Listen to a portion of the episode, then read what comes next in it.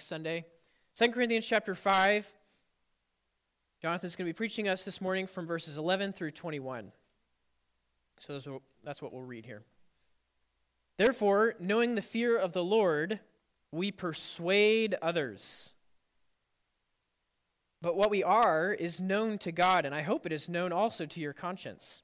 We're not commending ourselves to you again, but giving you cause to boast about us so that you may be able to answer those who boast about outward appearance and not about what is in the heart. For if we are beside ourselves, it is for God. If we are in our right mind, it is for you. For the love of Christ controls us. Because we have concluded this that one has died for all. Therefore, all have died.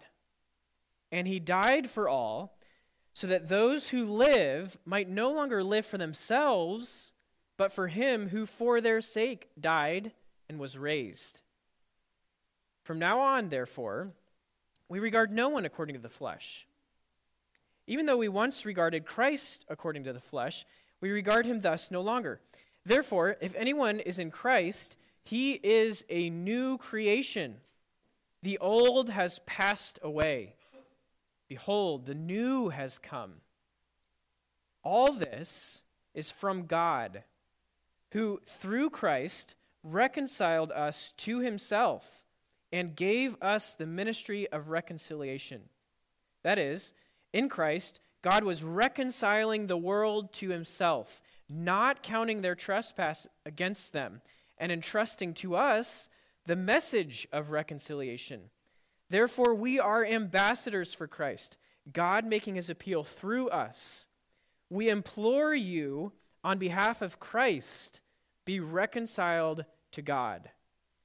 For our sake, he made him to be sin, who knew no sin, so that in him we might become the righteousness of God. This is God's word.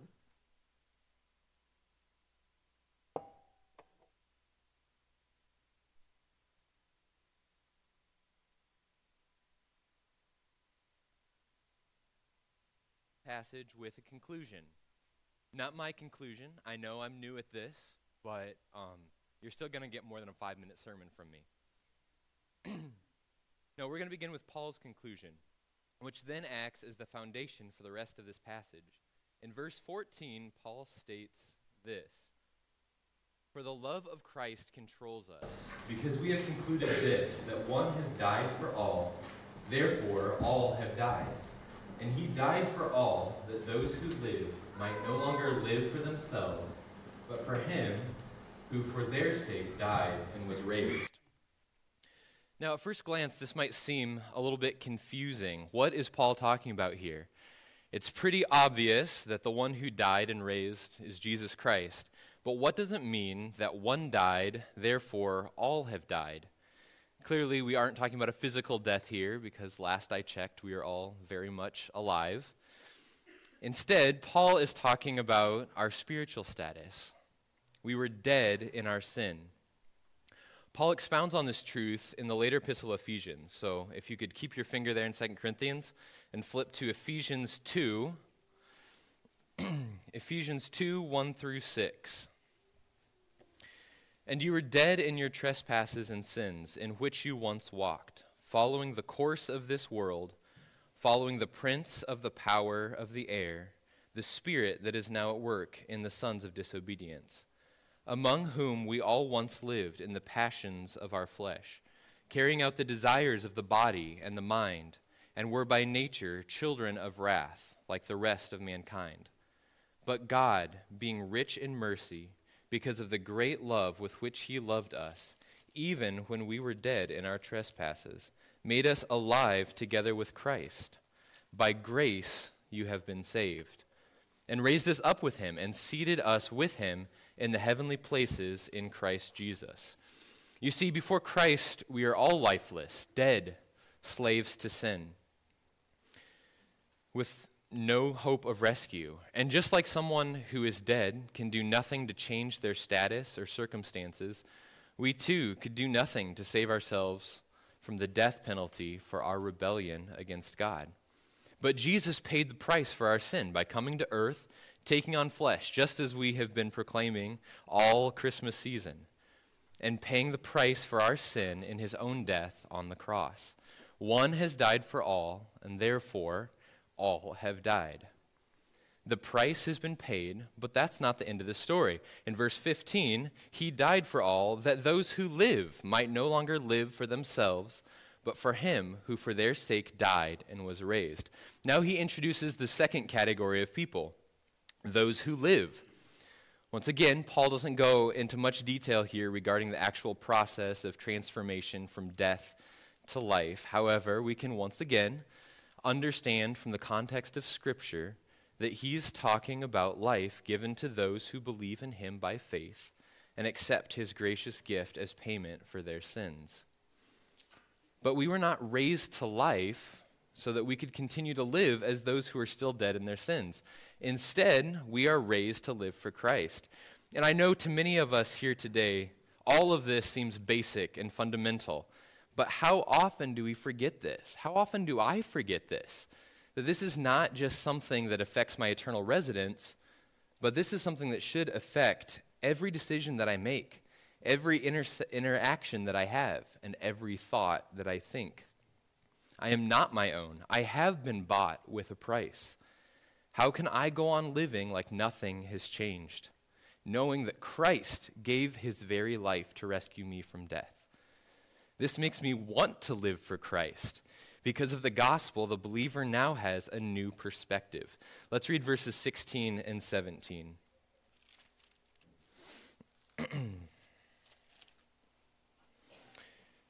From now on, therefore, we regard no one according to the flesh.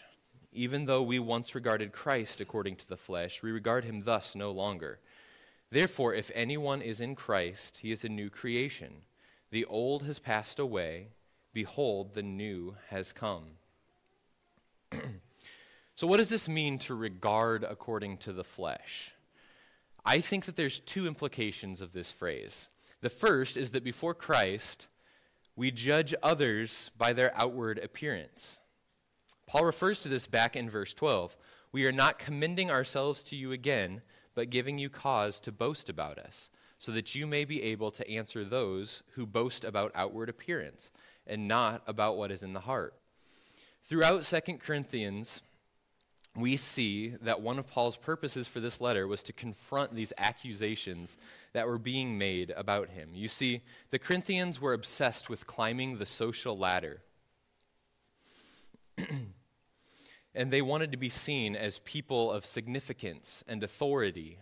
And this thought process had begun to infiltrate the church as well. Dynamic, self seeking preachers, who Paul later sarcastically dubs super apostles, were using their preaching to gain wealth and notoriety from those who were in the church. And they were calling Paul's ministry and his character into question based on outward appearance. Well, Paul was not like these other preachers. His ministry revolved around bringing glory to Christ and living for him. So, in comparison, his ministry did look strange and different than those self seeking preachers. And he became the target of criticism.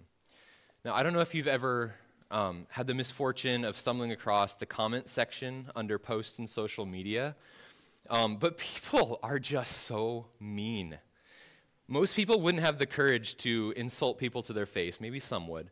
Um, but for some reason, under the anonymity of a username and the privacy of their own homes, people gain all this courage to say just terrible things about people. And to me, this feels like the first century version of that. If YouTube had existed back then, I think that the channel containing Paul's sermons would have had a comment section that looked something like this.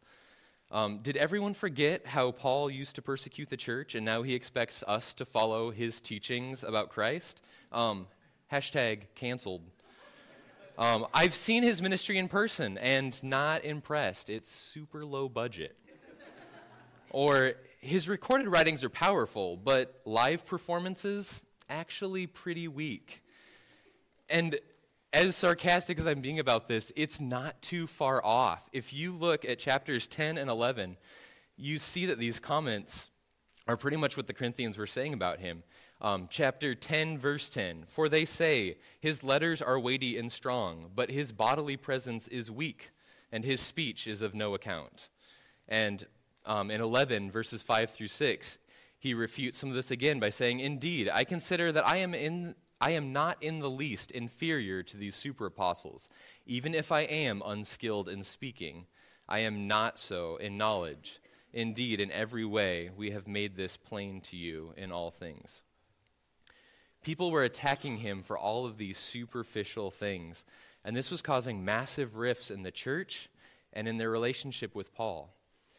They were regarding Paul and his ministry according to his outward appearance and skills, and ignoring the truth of the gospel that he was proclaiming to them. Paul, however, chose to embrace, even boast about his weakness, so that the power of God working through him might be displayed all the more.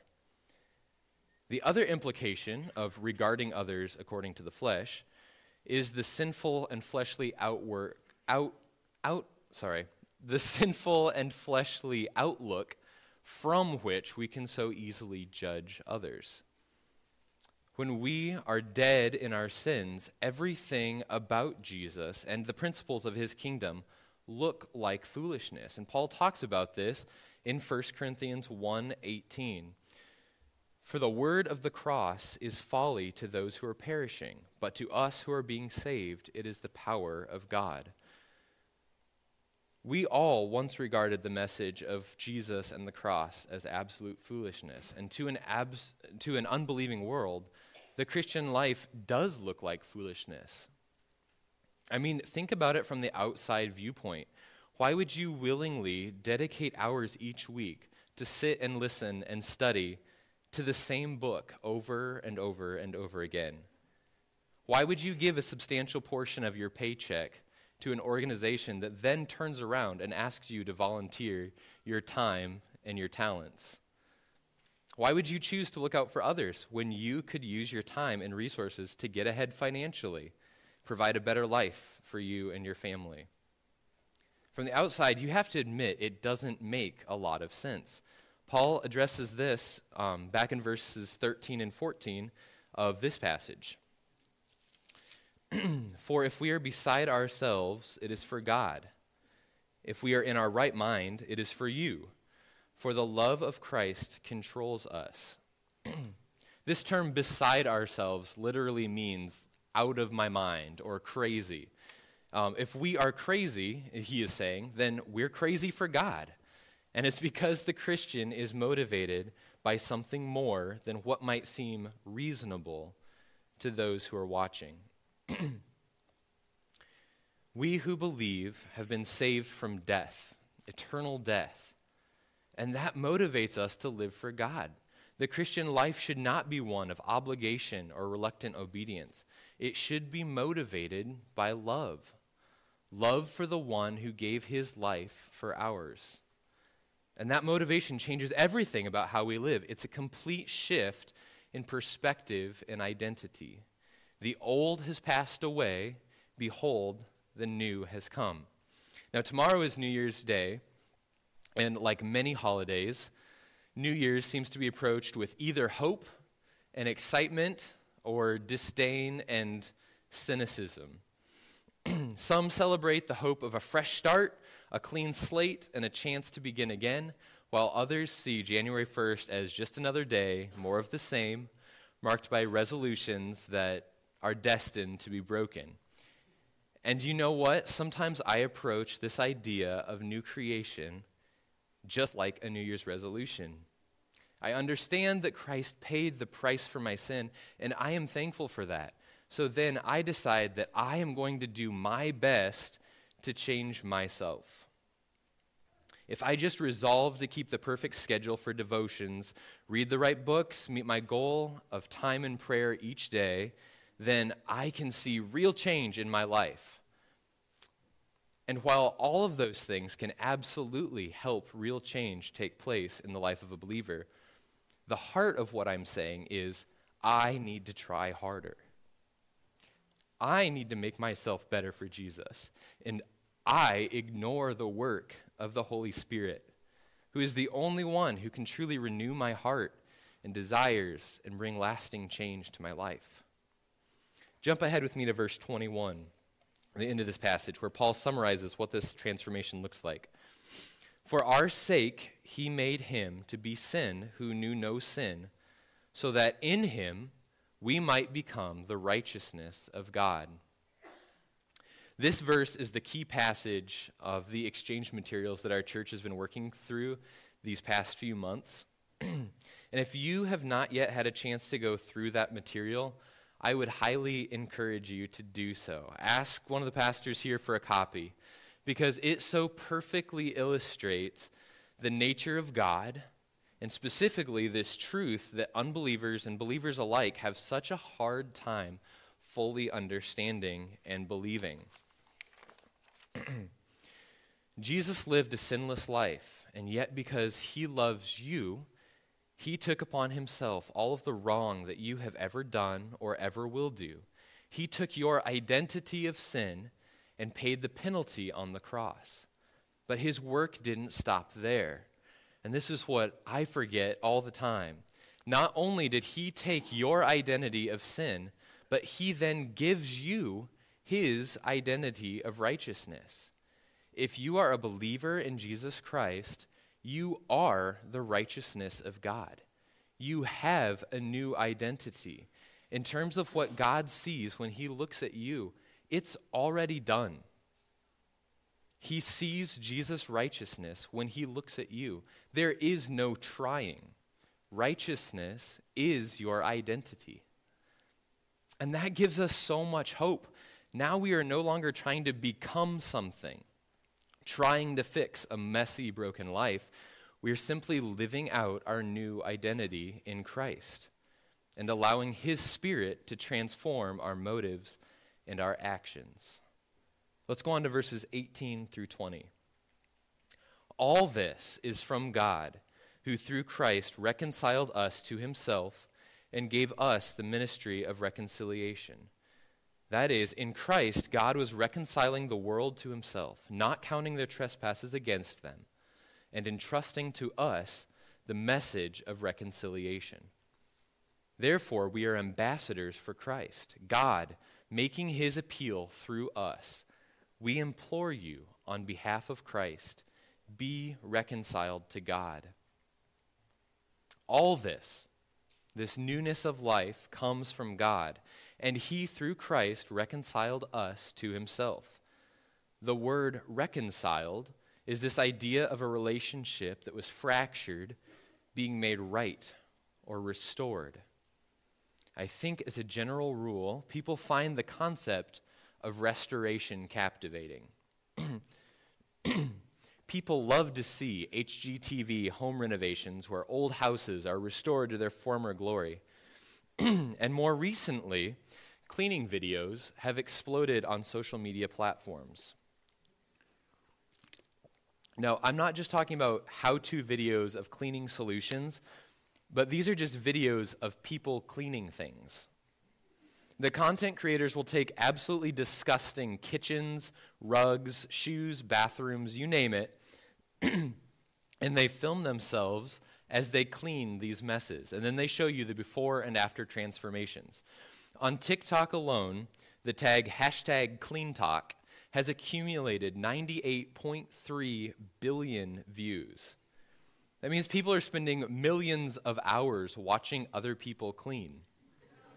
And maybe more mind blowing is that people are getting paid to let others watch them clean. So, parents, instead of getting frustrated about the last two week buildup of holiday mess, just think of it as a money making opportunity.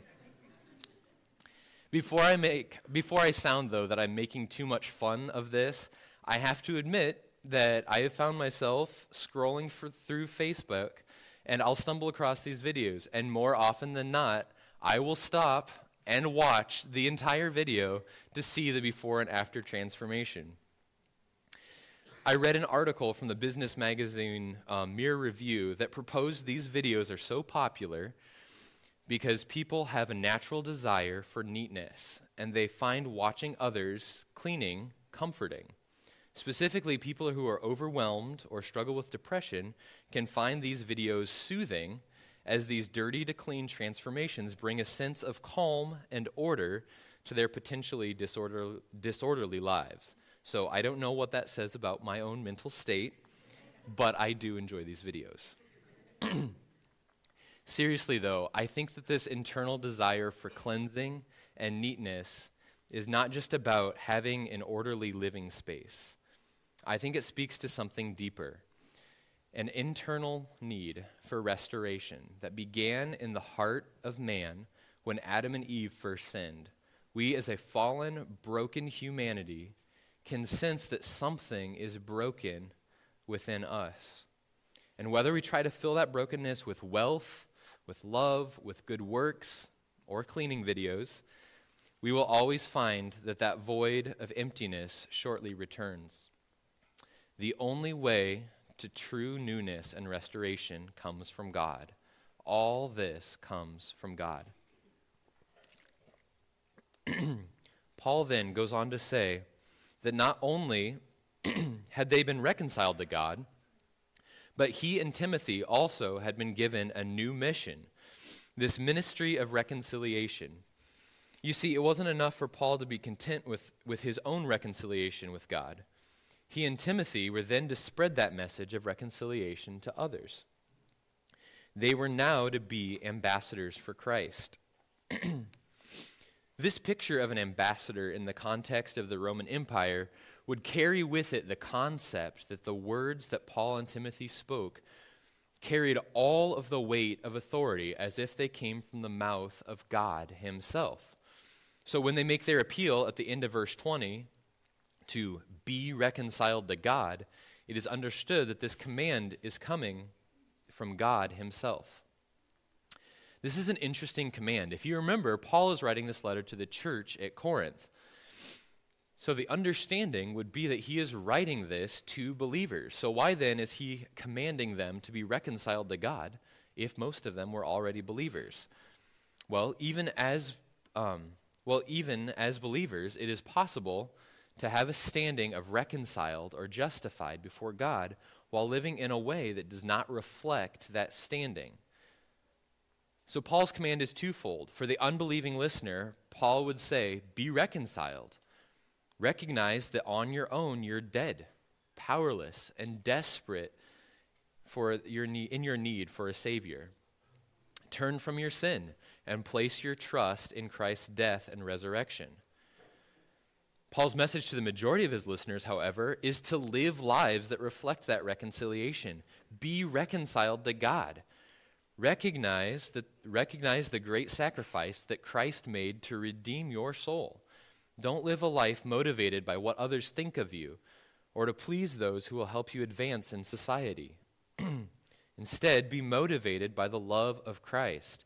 Allow Him to work through you Put aside that old sinful lifestyle and allow God to sanctify you through His Holy Spirit. also, notice that this command is passive. The listener is the object of this command and not the subject. He doesn't say, You reconcile yourself to God. Instead, he says, Be reconciled to God. Allow God to reconcile you to himself through the finished work of Christ. Just as those who are spiritually dead have no way to earn forgiveness from sin on their own, we who are redeemed must also submit to God and rely on the power of the Holy Spirit to transform us into the image of Christ. Furthermore, when we live a life reconciled to God, motivated by His love, it then allows us to be reconciled to others. The self seeking attitudes of the Corinthians had resulted in conflict between themselves and Paul and between each other. And likewise, if we, are, if we are honest, we will find that the same is true in our own lives. I know that when I am living in my own strength and for my own interests, I find myself in conflict with those around me. Instead of being motivated by love for others, I expect others to meet my needs, and I get frustrated when they fall short. I'm motivated by comfort and ease, and I get angry when people or circumstances threaten my own relaxation. I am motivated by others' opinions of me and disregard the God who sees my heart and knows every thought. And while this text does seem to be referring specifically to Paul and Timothy, I don't feel that I'm overstepping Paul's intent by saying that the rest of us who have been reconciled to God have now also been given this ministry of reconciliation. In 1 Corinthians 11:1, 1, Paul says, "Be imitators of me as I am of Christ." Christ is the ultimate reconciler of God and man. And Paul too sought restoration throughout his ministry. So to follow in their footsteps would, to, would be to promote restoration in the lives of those around us. Also, in the final few verses of 2 Corinthians, Paul challenges the church there to seek restoration. He writes, Finally, brothers, rejoice, aim for restoration, comfort one another, agree with one another, live in peace, and the God of love and peace will be with you. Once we have been reconciled to God, it is our mission to then live lives reconciled with each other and to encourage others to do the same. This is an extension of the Great Commission. The believer, every believer, is to make disciples, and that process begins with sharing the gospel message of reconciliation with the world. And then, through discipleship, we continue to help others become more and more like Christ as we surrender to the work of God in our own lives. So, I appeal to you be reconciled to God. What does this look like for you? Perhaps you have never been reconciled to God. Maybe there has never been a time in your life when you personally have made that decision to follow Christ and accept his gift of new life. So, can I encourage you today? If that's you, would you talk to someone about that? We would love to show with you, show you from, from the Bible how your sin can be forgiven and how you can be given Christ's righteousness instead. What a fantastic way to start a new year and with a brand new identity in Christ. Or maybe you're a believer, but there's areas of your life that you are withholding from God's control. Maybe, like the Corinthians, your life right now is characterized by a critical spirit or, or seeking approval from others instead of living a life motivated by love for God. Or maybe you are just worn down from trying to manufacture change in your own life out of your own strength apart from the power of God. Can I urge you as well? Be reconciled to God. Embrace your status as a righteous child of God and allow Him to change you as you humbly follow Him. Also, to those of you who are believers, let me encourage you to take seriously your role as ambassadors of Christ, ministers of reconciliation in the lives of those around you. we have been given an incredible gift, and that should motivate us. We want to share that news with others. It's a crucial part of the life of a believer. And if you don't feel adequate to share that good news with others, there are many here today who would love to come alongside you as you grow in the knowledge of your faith. We'd love to show you how to use the exchange materials as an easy way to share with others what God is like. Or you can join a growth class. We've got a whole new set starting uh, 9:30 next Sunday. That's a great way to gain a butter, better understanding, not butter understanding, of God's word and practical ways to use it to speak truth into the lives of those around you. Be reconciled to God and allow Him to use you to encourage others towards reconciliation as well. Let's bow for a word of prayer. Father, we thank you for this newness of life that you've given us, that you see us as righteous. What an incredible gift you have given us. I pray, Lord, that this spirit of reconciliation would be one that permeates our church and the individuals of our church. And I pray that you would equip us to use uh, to take this message of reconciliation to those around us, that it would then permeate the entire town of Muscatine. Pray, Lord, that you would help us embrace our identity as righteous, that we would live in the freedom of that and rest in, in the power of your love. All these things we pray in the name of Jesus. Amen.